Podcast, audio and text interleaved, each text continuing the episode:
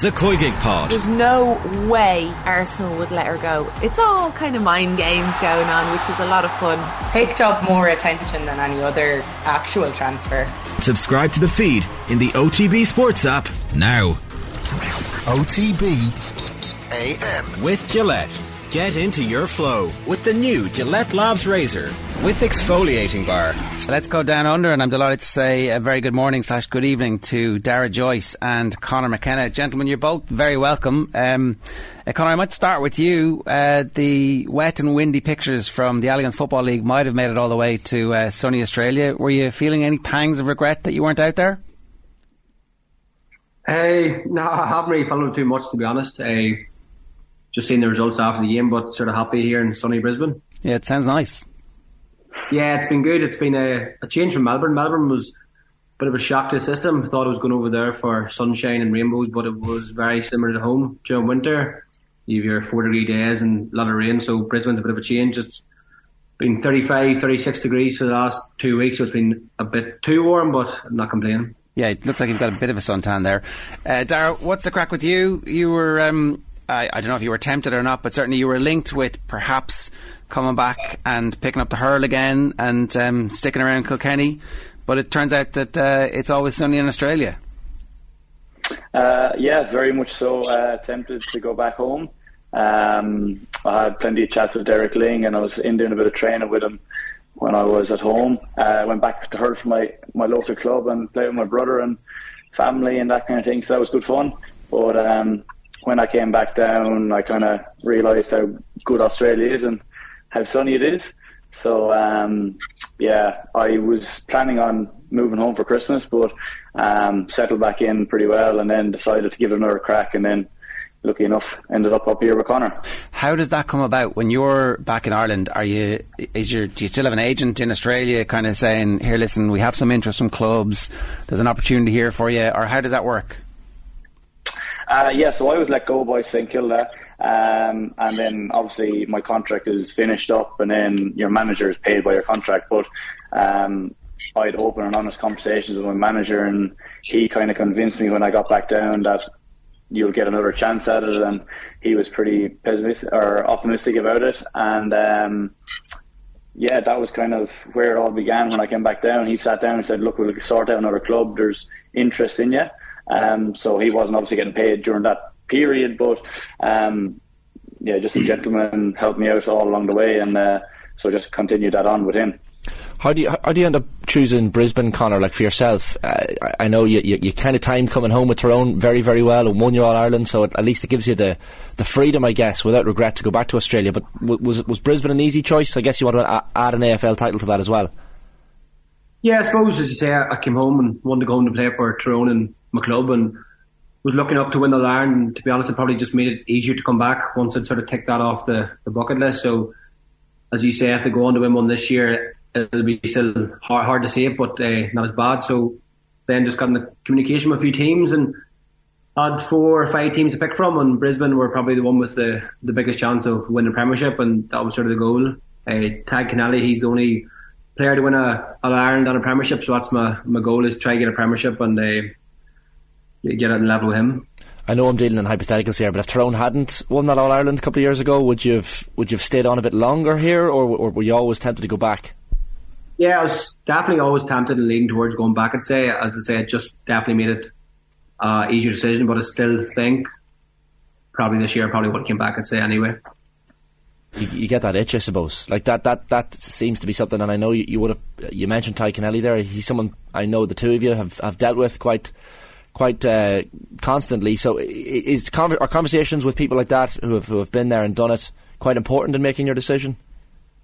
Yeah, there are in ways. I suppose going from a professional athlete and working 4 or 5 days a week and kicking a football around, then going back home working 9 to 4, 9 to 5, and then going up to a wet windy night and training from 6 to 10. It's an easy decision, I suppose, and it definitely put in perspective and made me probably appreciate more of a lifestyle of what I have over here, and they just made it easy in that sense. But as you say, talking to like the lads Dar and Tag and boys that have been through that, and I'm happy I went home, and definitely the right decision at the time, but just gave me a clear mind that I definitely want to give it another crack for a few more years. How easy is it for you to transition back to being a full-time athlete after being somebody who's, as you say, going to work and then going training? Was it, are you straight back into it and feel like you were when you were a full-time athlete already? Or is there a bit of a transition period? It's a good definitely a good transition, I suppose, getting back into, as I say, kicking the ball around for work. But yeah, it takes a while. It definitely takes a toll on the body, and I suppose the tiredness is a big one. You be in there from probably 7 o'clock in the morning till 3 or 4 in the evening, 3 days a week. So it definitely takes a toll on the body, and it just takes probably 2 weeks to get back in the swing of things. But to be honest, after that, I should have felt back at home probably, and sort of just happy playing AFL again, to be honest. And in terms of your own form at the moment, is it back to where it would have been before you came home to Tyrone? Yeah, I probably picked it up quicker than I thought I would have, to be honest. My kicking now has been fine, and that was probably my main area. I suppose I hadn't kicked the ball in 2.5 years really, so I'd come back and sort of be kicking good enough again. I was happy with that, and then it was just probably learning the different game plan and different tactics of the team. So that's probably the main issue at the minute, just getting used to that. But the more game time I get, I'm probably a better learner playing the game than actually listen to the coach talk about it, you know. Fair enough. Darragh, what about you going home to pick up the hurl again? So people might be familiar, they might not, but you had a very successful underage career. Obviously your brother is a storied multiple All-Ireland winner, so it's in the genes and it's there somewhere. How easy did you find it going back to hurling, and was that maybe part of your decision to come back, is that you would have found it difficult to get back to the level that you feel you need to be at, or would that have been fairly straightforward? What's your instinct? It wouldn't have been straightforward. I remember I landed on a Wednesday, trained Thursday night, and then played my first game on a Saturday. And I played in midfield, and I just got bypassed, didn't know where to run. I was kind of running footy patterns and kind of just got bypassed the whole game. But I kind of got slotted into the half forward line then, and I was under a few puck outs and kind of got a little bit of a flow into my game. So it was coming back to me.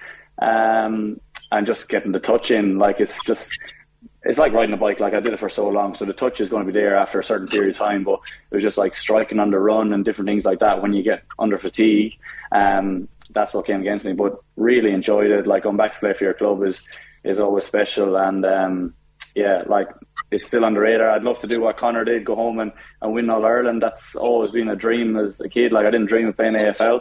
I dreamed of lifting Lee McCarthy with Kilkenny, so yeah, it's still on my radar, hopefully at some stage. Apart from maybe the O'Halpeens, who obviously were dual as kids, and famously Sean Oak played both hurling and football, there haven't been that many hurlers who've made it to the AFL, have there? I don't think so. Mark Keane is obviously a dual player, and he's just had to sign up at Adelaide, so he can dabble in both, but I think I'm the first Kilkenny man in a way for sure. How did you get scouted? Did you just go to a combine kind of thinking I might want to go here, or did someone come and say, okay, here, listen, you've got the profile? So I went to school in Good Council College in New Ross, Wexford, and they're like a big football stronghold, so played my football there, got scouted from there. I think it was Tadhg Kennelly's brother that actually saw me, and then just got brought to a Dublin combine, the same kind of process as Conor, and then came down to the Australian draft. I came down when I was pretty young, like I hadn't been to college yet, so I was kind of a bit homesick when I first went down, and there was like talk of a contract being put in front of me, and then I just like came home for a year. St Kilda at the time worked with me for a full year, and then went to uni, went to UCD, and then learned how to fend for myself, and then was grown up enough to make the trip down. Darragh, I think I've heard you speaking before about Eddie Brennan and the conversation you might have had with him when he was the Kilkenny Under-21 manager, maybe at training one night, and like maybe regrets from not regrets, but him looking back on his own career, and you know, if you get opportunities to go down under, you only really get it once, so you have to jump at it. Like were conversations like that with people like Eddie, I guess, pretty significant in your own decisions?